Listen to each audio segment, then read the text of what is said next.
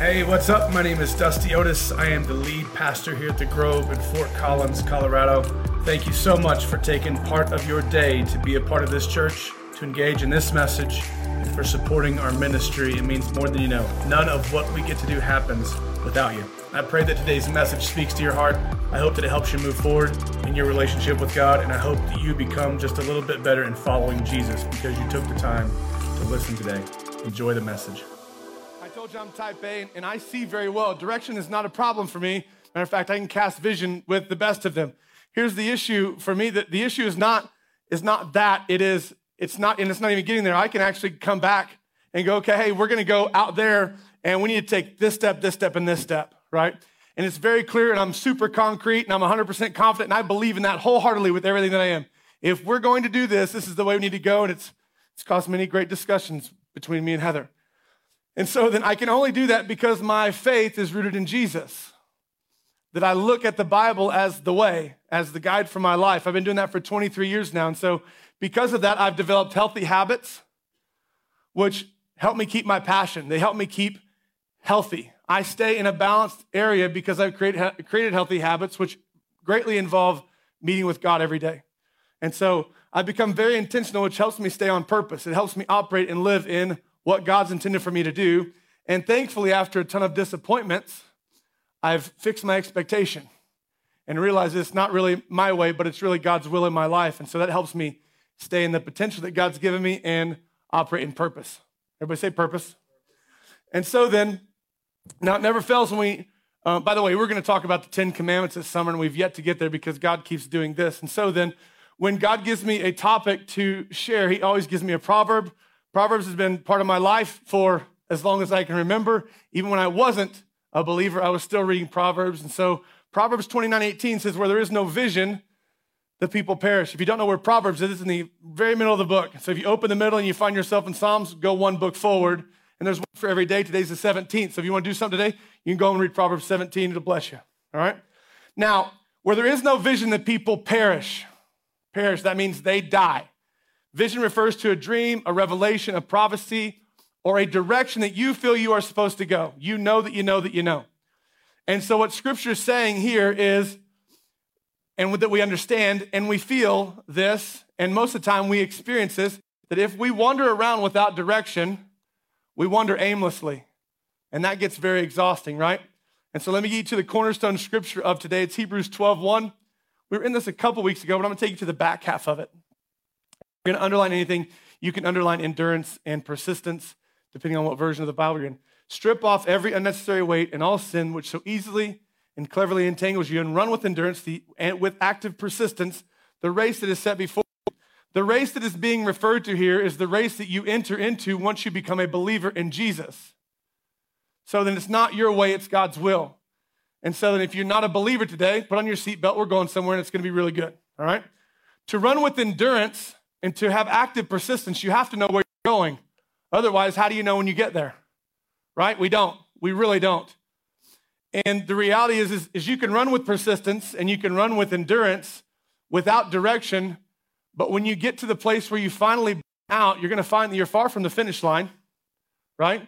Far from the finish line, and you've been going about it your way, which is why you're still aimlessly wandering, lost, and instead of in God's will for your life. So when it comes to direction, taking notes, there are three classes of people when it comes to direction in our lives. One, those who have no clue where they're going, they have no direction.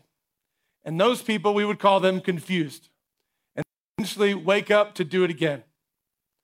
The second group of people is the, the group of people who know where they're going or know where they'd like to be, but they fail to take the initiative to get there. those people are frustrated and you hear about it a lot. Well, if I could just, well, just then, just then, you know? And the third group of people, this is only 13% of the world. The third group of people would say they know exactly where they're supposed to be, and we would call them fulfilled. So then, don't know where they're going, confused, nowhere but don't take initiative, frustrated, know where they know exactly where they are, where they're going, where they should be, believe 100% in it, and they'll tell you where they're going to be tomorrow. Those people are fulfilled. And so, as we jump into greater direction, it's important that you know 87% of people who roam the face of the earth, according to a Henry Barna poll stat, do not know why they're here. 31% of those people believe in God. So they would say, I don't know why God put me here. So, so it, to be clear, 87% of the people that you run into are going to say, I have no direction. I have no direction. They might know where they're going today for lunch, and they might know what they're going to do tomorrow and probably where they're punching in, right? But as far as down the road, 87% of people are saying, I don't, I don't know, man. I'm just, I'm just happy to be here, right? And so then, if you feel this way, you're not alone.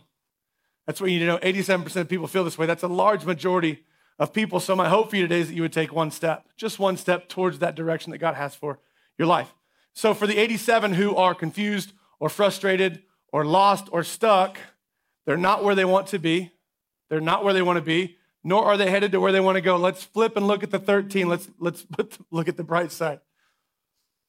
13% of people know exactly where they want to be. They know exactly where they are, where they're going, where they will end up. And they are that way because they actively are persistent and they have the endurance to run the race. And when you see these people, they probably make you sick because, like, come on, man. Do you really like getting up at 3 a.m. and serving at the and working at the hospital? Yeah, lights my fire, right? And so those 13% that know where they're at, what they're doing, where they're going, they wake up anxious. They go to bed anxious and they wake up ready. How many of you guys would like to go to bed anxious, not stressed out, not wondering about what bills you have to pay or who's coming tomorrow or what phone call you're going to get or the doctor bill that you forgot to pay or any of those? How many of you guys would like to wake up anxious to attack tomorrow? Can I see your hand? Yeah, that's how it should be. That's how God called you to live, by the way. He called you to live in abundance, right? And so then, the question for you is this Do you like where you are right now? Do you like where you are right now? Because you can be part of that 13% of people. And so then you would say, Well, Dusty, I'm at the Grove right now, so it's, it's okay. By the way, Tim and Kelly got married yesterday, which we should give it up for them. Kelly made a cake. She made her own cake, and it's out there. She wants you to have a piece, so make sure you clean it out for her when you get done here today. There will be plenty of coffee, I'm sure, so stay inside so you don't start sweating, all right?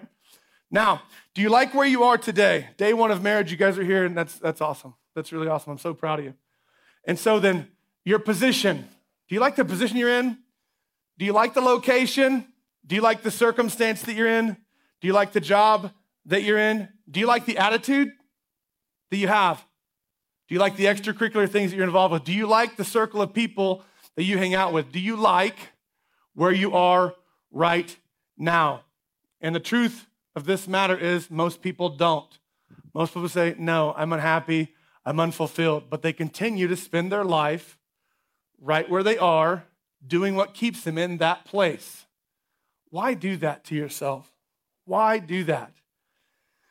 A friend of mine says a familiar captivity is more peaceful than an unfamiliar freedom. And so we would much rather stay in the cage. And this is for a later time, but have you ever thought about when they cage a tiger up? I don't know if you guys just saw this. The tiger lives in the cage. He's always lived in the cage. He's been there since forever, but they still lock the door. If that's his home, why do they, why do they lock the gate? Because he knows there's something more. It's the same for you. The grind that you're in why do you keep going back to that grind and locking the gate behind you? It's wide open and you can go, and God's called you to go and be everything that He's placed inside of you. We're fixing to take a turn here, by the way, so, so get fired up. So, if you live in that place, what happens is you suffer.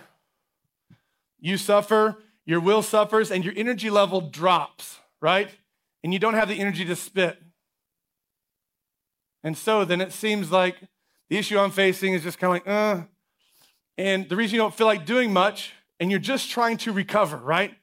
We're just trying to recover because the race that we've defined in our mind is eight to five, or seven to three, or 11 to seven. And that's the race you have to run. And God's called you more than running a race at a job, okay? And so you're just trying to muster up the energy so you can get back to do that again, so you can be exhausted to do it again. And people who are low energy are really not low energy, they just lost their passion. This is the point of today. Everybody say passion. Now pay, say it like you mean it. Say passion. Passion. Passion. passion. They've lost the passion to be where they are, and they've lost, and because of that, they've lost the, lost the passion to move forward. Because they've lost that passion, they don't have any energy. And so they're tired. They're tired. And this leads me to ask you this what is your passion? Find it. Find it. Find your passion. I'm going to help you do that today. I'm not going to say that you're going to identify it, but I want to, I'm going to stir some stuff in you that I believe God wants to do in your life. Passion is your energy. Passion comes from your heart. Passion comes from your heart. To have no energy and to have no heart means you've lost your passion. You've lost your passion. And so then Paul gives us a great example of what passion is and how passionate we should be as believers in Philippians chapter 3. Now, to preface this, Paul comes in, he says, Forget everything I've done, forget everywhere I've been. And by the way, Paul was a murderer and a thief and a terrible person before he found Jesus. So you have you, you can't put yourself in any box because Paul did all that, okay? Forget everything I am. He says, I'm nothing without Jesus. I'm nowhere without Jesus. I can't do anything without Jesus. And here's what he says Brothers and sisters, I do not consider myself to have yet taken hold of it. What's he saying? This is humility right here. I don't know it all. I don't know it all. Paul did, Paul's saying, I don't know it all. But one thing I do, forgetting what is behind and striving towards what is ahead. I press on toward the goal to win the prize for which God has called me toward heaven. God's calling me to heaven. And so then, the reality of where we are today is we have to transition from where we've been to where we're going. You know, the race that you're running as a believer, nobody tells you, including me, that, hey, there's an expectation the way that you should live, live your life. And there's, a way, there's an expectation in the way that you lead your life, too. And when you become a Christian, it's not just, hey, sit back, relax, and get, get on the love boat, okay, and, and get, on, get on the cruise ship. You just stepped onto a battleship, and now it's time to do war. And that's the expectation that you're going. That's what endurance means in that scripture. And so that's what you're stepping into. But it's a relationship with an everlasting God that is always faithful, that is the same yesterday, today, and forever. And so then it's good. It's a good thing. Nobody tells you that. They just you to lay back and relax and have a Mai Tai or whatever you drink, and, and it's all going to be great. Okay? And that's not the truth when you step into a relationship with God. That's why in Hebrews 12 1 it says, put off the things that hold you back and push toward what's ahead of you. Same thing Paul says, forget what's behind you, strive toward what is ahead. I press on. I press on. The one thing I know, I must press on. That means he has direction. There is direction toward the goal. What's the goal? Heaven. Heaven. And so then to transition from what you've done or from where you've been to where you're going, you've got to understand that you're capable of that, that you're very capable.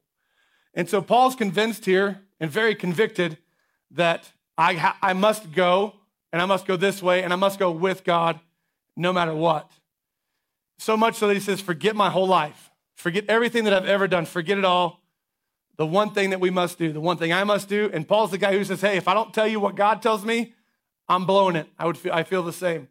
And so scripture says this. I'm going to switch on up gears for you just a second. Scripture says this a couple things. It says God chose you in Christ before the foundation of the world. That means there's purpose. God doesn't make mistakes. God does everything with intention. And so he chose you, formed you, made you before the foundation of the world. In Ephesians it says, you are his workmanship. That you are created for good works. That everybody is created for good works in Jesus, and it says that God prepared these before the foundation of the earth. And so then what you need to kind of land on today is regardless of how discouraged you walked in, or how bad you feel, or where you came from, or what your upbringing was, your passion is in you. Your passion is in you. It's been prepared ahead of time. It was planned for you. And people are going to get in the way. Shine those people. I think Taylor Swift said, um, haters going to hate, hate, hate, hate, hate, hate. Get those people out of your life so you can walk with God, okay? So then, to find your God given passion, you need to believe that God's will for your life is greater than your way. God's will for your life is greater than your way. And remember, that's a race that you enter as you become a believer. So then you have to believe, have to ask yourself this Am I going to believe the Bible enough to let it change my life? Am I going to believe the Bible let it, enough to let it change my life? And so then, God's will for you starts with grace. We've talked about that a little bit. That grace is what allows you to be built, and that grace is free. It's that decision we, we make to follow Jesus. Your work, your work, or your way is an action that builds your name. It's exhausting. It's exhausting. And so, greater direction means forgetting what is behind you. I'm going to merge Hebrews 12, 1 and um, Philippians 3. Forgetting what is behind you, stripping off what holds you back, running the race with endurance and persistence, striving and pressing on toward what is ahead, and to be hopeful and to be hopeful for that future. To be hopeful for that future, not living in regret, not regretful of your past, hopeful for your future. Now, here's the second point. So the first point was find your passion. There's something in you. We're going to get there. The second thing is this this means true repentance. Repentance is something we rarely talk about in church, but man, this is when I come wholeheartedly before God and say, I'm sorry. It's not something that I know I need to do. Hey, sorry about that. I used to tell Heather when I was unhealthy and a terrible husband, I would tell her, I'm sorry you feel that way. I'm sorry you feel that way, which would take zero ownership on my part. I'm sorry you feel that way. And I realized, wait a second, that's a crummy way to approach that. And through a lot of counseling, I learned that's stupid. I'm not taking any ownership. That's something I know I need to do. Well, what do you want to do? There's so many husbands that I talk to, so many men who say, Well, what do I need to do? Just tell me what to do, and I'll do that. But disconnected from your heart, that action is empty. It's empty. It's got to be connected to your heart. And here's the reality you don't have the power or the authority to forget your past. You can't. And that's the one thing the devil wants to use to beat you up all the time. But God does. God does. And so the one way to get over it and to get past it and to move beyond it is to repent. God, I am sorry. I come to you wholeheartedly right now and I repent. And First John, if you want some homework this week, you can go to First John 1, and that's, this is going to talk about repentance a little bit. And essentially it says this you either walk in the light or you don't. You're either in it or you're not. And this comes down to how you handle sin. It really does. Sin's this really Christian, religious word that we all feel weighs a ton of bricks, but Jesus died for every one of them if we'll just willingly give, if we'll willingly repent. And so re- repentance means uh, say I'm sorry from your heart, right? And First John says this is an opportunity to grow in holiness and come into a deeper relationship with God. This means we get off the surface. You know, when we, when we come in every week, I say, hey, we're going to get real today and we're going to get better. If we'll get real with ourselves and we'll get real with God, we're going to walk out of here better. But if I come in here and take this lightly and don't believe it, and then it's just a box that you check, it's disconnected from your heart, it's, something, it's a decision you made in your head. And the reality with sin is we can comfort ourselves by pretending that it doesn't matter to God. We can, that they don't bother Him. But if repentance is a continuing ethic in your lives, then it will be a regular with God. And you recognize, you don't just shelf and say, ah, oh, that's not that big a deal. That's not as bad as the last one, so we're all good, right, Lord? If repentance is not a continuing ethic in our lives, we won't walk in our true passion. We're not going to find that passion if we're living in half truth. It's not how God operates. Because, because when we live that way, we're lying to ourselves and we're lying to God, which means we're not walking in the light. And First John said that's deceiving. It says it's deceiving yourself and you're deceiving God, and God doesn't live in that, right? And so then everyone knows that God saves and that He's forgiving. We know that in our head. We know in our head. But it takes truth to ask God to forgive you because you have to get real with yourself. And when we own up to our sin and we say, God, I'm sorry, I blew it. By the way, the Bible says everybody blew it. Everybody. There's nobody you're going to see that, that is just perfect with God. Never. It's never happened. There's been one person who his name is Jesus. And so it takes grace to receive humility, right? And when you do that, you get better because you're actually walking in forgiveness. You, are finding the will for God for your life. And so then when you're in for, when you've actually received forgiveness, you've repented, you've asked for forgiveness, when you walk in forgiveness, you can run in your passion. You can run in your passion, but man, those things that hold you back, those things that keep you, true repentance is going to get you to your passion faster than anything ever. It's not going to be something you do. It's not going to be something you do, it's going to be who you are. And that decision has to be made with Jesus in your life. And so then the one thing you need to know about your passion is if you don't follow it, you're going to regret it. And a lot of you guys know what you should be doing right now, what you could be doing, but you're still not. This message is for the number two person. It's not the person who, who's just lost. I don't think anybody in here is lost. I do think there are a ton of people here who know exactly what they need to be doing and where they need to be, but there's a couple things that are holding them or keeping them from getting there, right? And so then, Here's, here's what keeps you from getting there. One, knowing where you need to go and not going because you play the shoulda, coulda, woulda game. Well, well, or, or the other side of it, you're so entrenched in sin and bad people groups and all the other things that hold you back that you're never going to get there because you can't get out of the pit that you're in. And the reality is, is, is your doubt and self pity or the people you're around, something has to give and something must change if you're going to find greater direction for your life. How do I know this? It's because 2 Timothy 1 9 says, He is the one, Jesus. He is the one who saved you and called you with a holy calling. That's purpose. Okay, that's passion. Not based on your work, but for His purpose. His purpose, His will. Remember, when we get in His will for our life, it makes us better, it doesn't hold us back for his purpose and with his grace, which he gave to you again before time began. That's the third time I've told you that God put something in you before he formed the world. That's the Bible, not me, okay? Now, I'm super passionate about helping people. I love this. I love one on one coffees. I love groups of three. I love groups of eight. I love it. I believe that God put me on the earth to bring value and add, uh, to bring life and add value to people. Bring life and add value. You sense that. You should sense that. You used to sense it in my shoes before you heard it in my voice, but that's why I believe I exist. I love it. I love it. It took me a long time to find it. I'll tell you that story here in just a second. What I realized in finding out why or how or who or where God has gifted me and what He's called me to was when I realized it's not a process, it's people. It's not a process, it's people. And so then this is why I tell you over and over life is not about what you do, it's who you're here for. It's who you're here for. We believe that God put us here for you. Now, some people don't believe that, and that's okay. But here's the reality if I woke up every day to fulfill a function, if I wake up, and I want you to put yourself in my seat too, if I wake up every day to perform a function and fulfill a process, I'm a robot. I'm a robot.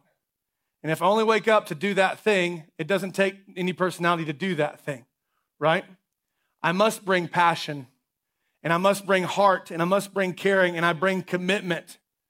And that comes from my heart. And when I do that, I'm a human being being somebody instead of fulfilling a process or doing a thing, right? That's something a machine can't do. And I want to tell you that there's two people back here that believe they're right in that sweet spot Dennis and Karina. They love doing that. They love that. Therefore, they are doing it. But it's not because they show up and say, Man, I can't wait to mess this board today or make these slides. It's not about that. It's about the impact that that makes here and through that camera and around the world where people find Jesus. And they know that God's put that in them to do. Therefore, they do it. I'm so thankful for you guys. I really am. It's so huge to find what's in you that's easy, right? And so then if you're here and you say, ah, Dusty, I don't know what my passion is, I want to remind you of when you were a kid. We have five kids. And it never seems, it, it never ceases to amaze me at some point in a kid's life, what's the number one question your kids have always asked you? Why? And then when you answer why, they say, why?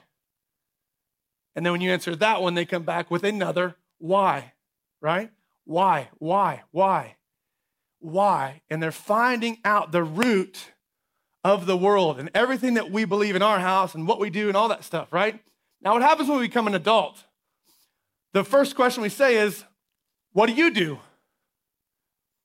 And we get disconnected from our why, our heart, our passion, the things that drive us, and we connect to things. We find our identity in those things. And so, if you have a if you have a, a, catch today and you say, I, I don't know what that is, or, or I don't really know what passion is, I don't even remember what my why was when I was 11 years old.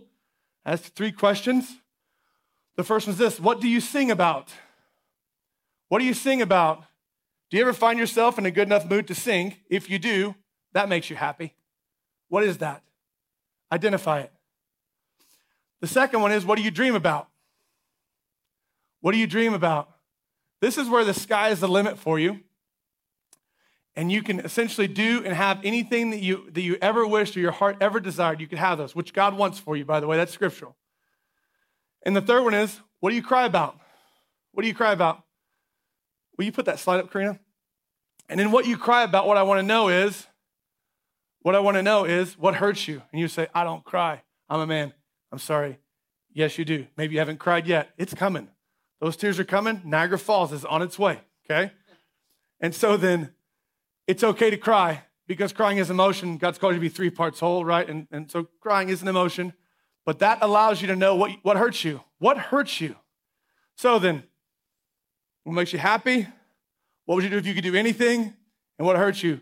Find out those three things, and you're going to get closer to your passion. These questions are going to allow you to, to, to essentially get in tune with your heartbeat, and that's going to help you find a rhythm for your life. Should have highlighted that.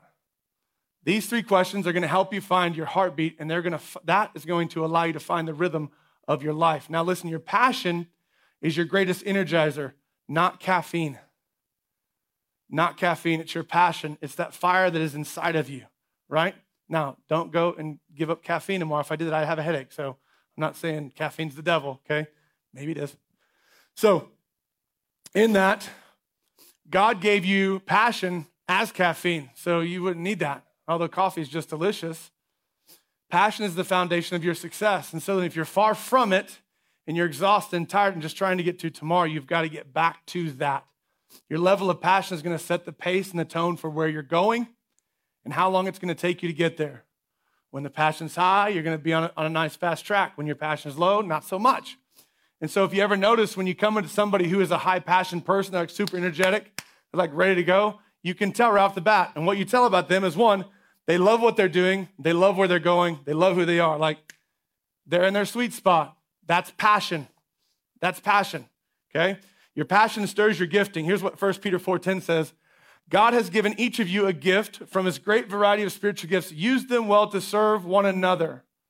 God's put something in you to help somebody get to heaven. He has. It's not about what you do, it's who you're here for. Your passion is what leads to your production. Not that, well, seven more years and I get to retire. And then what? And then what? I've had so many, I've had so many conversations with men who are at retirement and don't know what they're going to do with their life because they identified who they were with what they did. And now they can't do that anymore, they don't know what to do and they're lost. They are lost as lost as lost.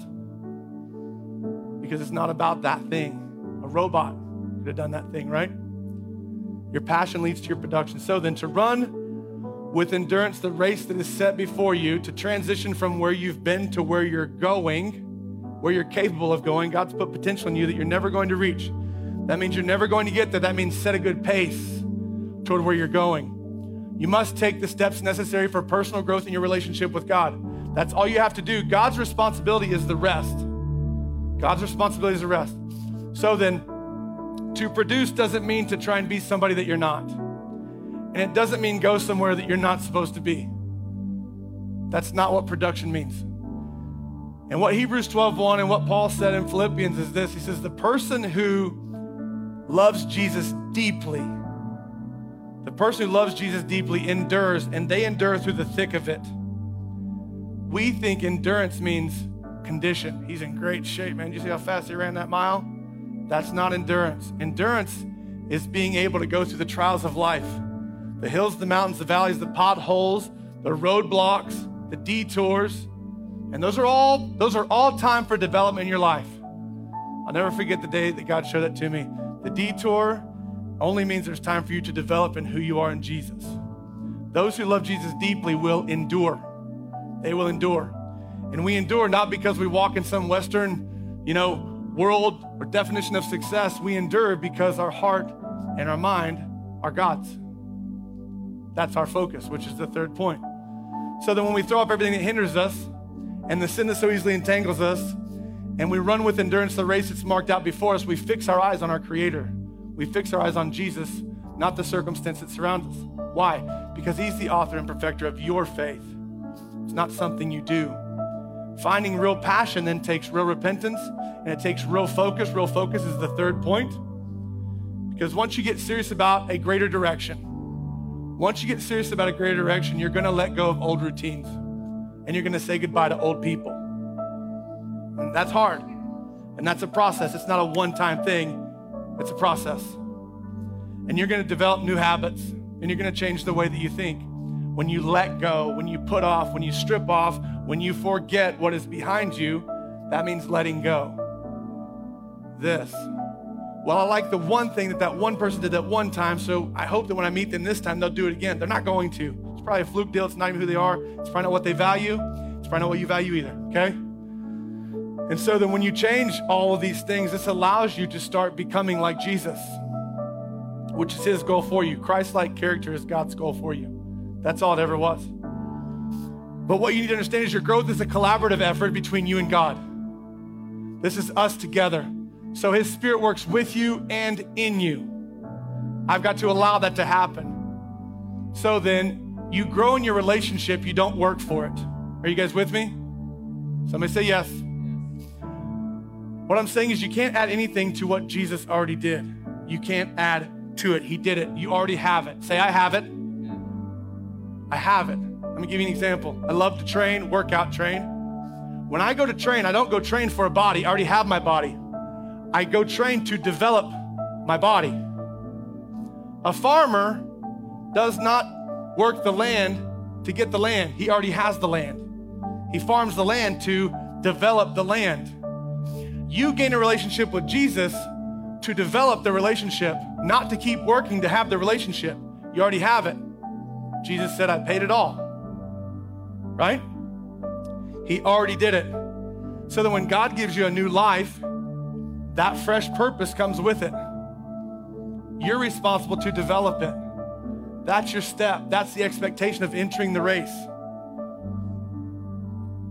If you're casual about that growth, if you're casual about it, it shows that you lack understanding and you don't know the implications of what lies in front of you.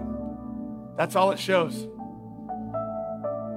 which ultimately leads to you lacking direction for your life. Take your relationship with God seriously. Here's the day I got passionate. This was a long story, I've cut it way down. In 2016, I got to a place in our church where we had taken 36 volunteers and made them 350, and eight of them had became full-time staff members.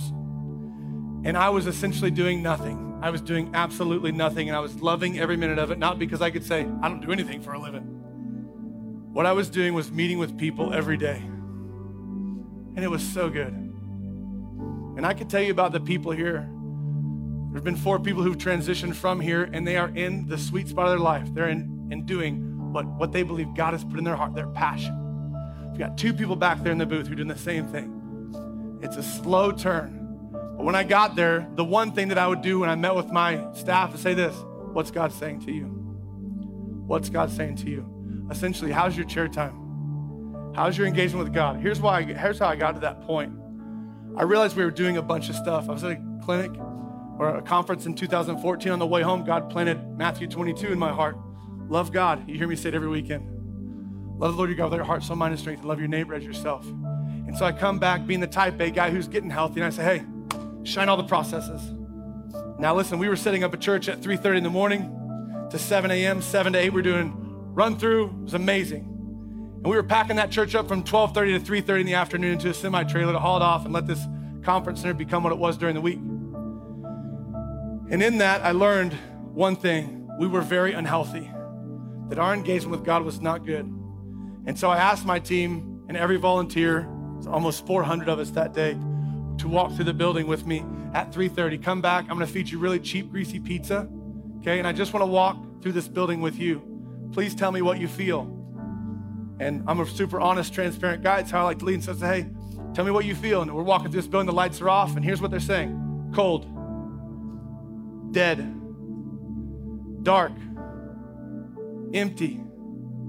And it's, it's, it's wrecking my life because I know that's what they're serving. Because they were showing up on Sunday to do me a favor as opposed to serve the God that changed their life.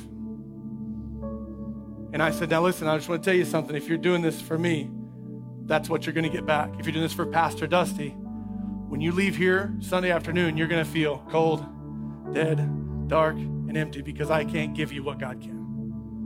But if you remember who God called you to be and you'll get back to that place, remember why you started serving, why you started coming to church, the decision you made to follow Jesus, if you'll remember that and let that fuel your hello at the door, your first hello will be just like your 50th, will be just like the 500th because there's a passion in you and you remember what God did for you.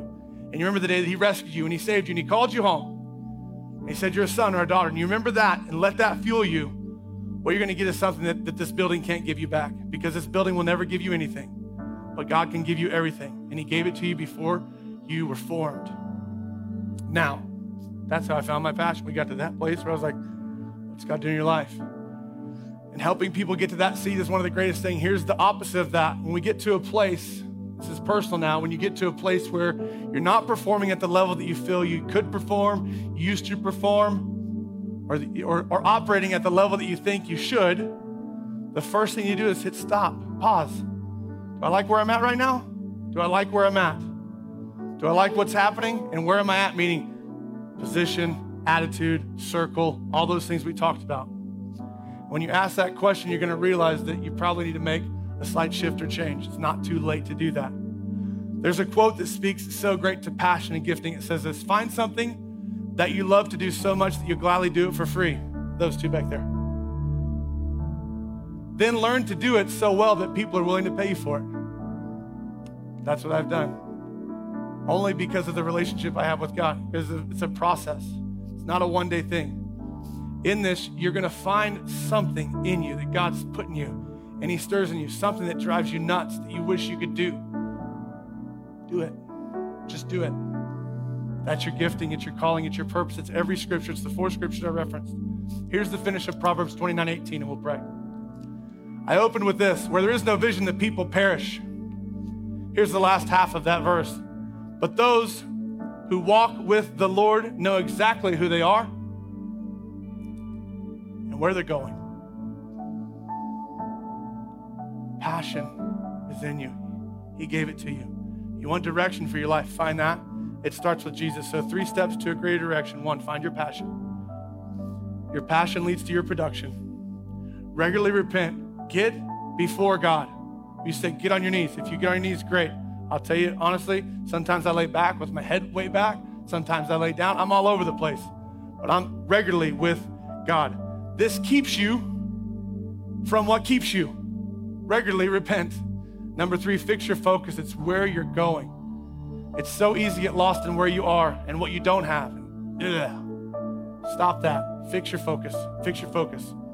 And you're going to fix your focus on that which He has for you instead of wonder what you have to work for. You don't have to work for anything. Remember, you already have it. You already have it today. Thank you so much for joining us today. It means more than you know to have you with us. And to all of you who partner with us and support the mission of our church, thank you. We cannot be the church without you. Go ahead and click the link in the description to partner with us now, or you can visit thegrovefc.com forward slash partner. If you enjoy the podcast, please take a minute to like and subscribe. And if you know someone who would benefit from hearing this message, share it with them. This is how the gospel goes forward. Thanks again for being here today. God bless you.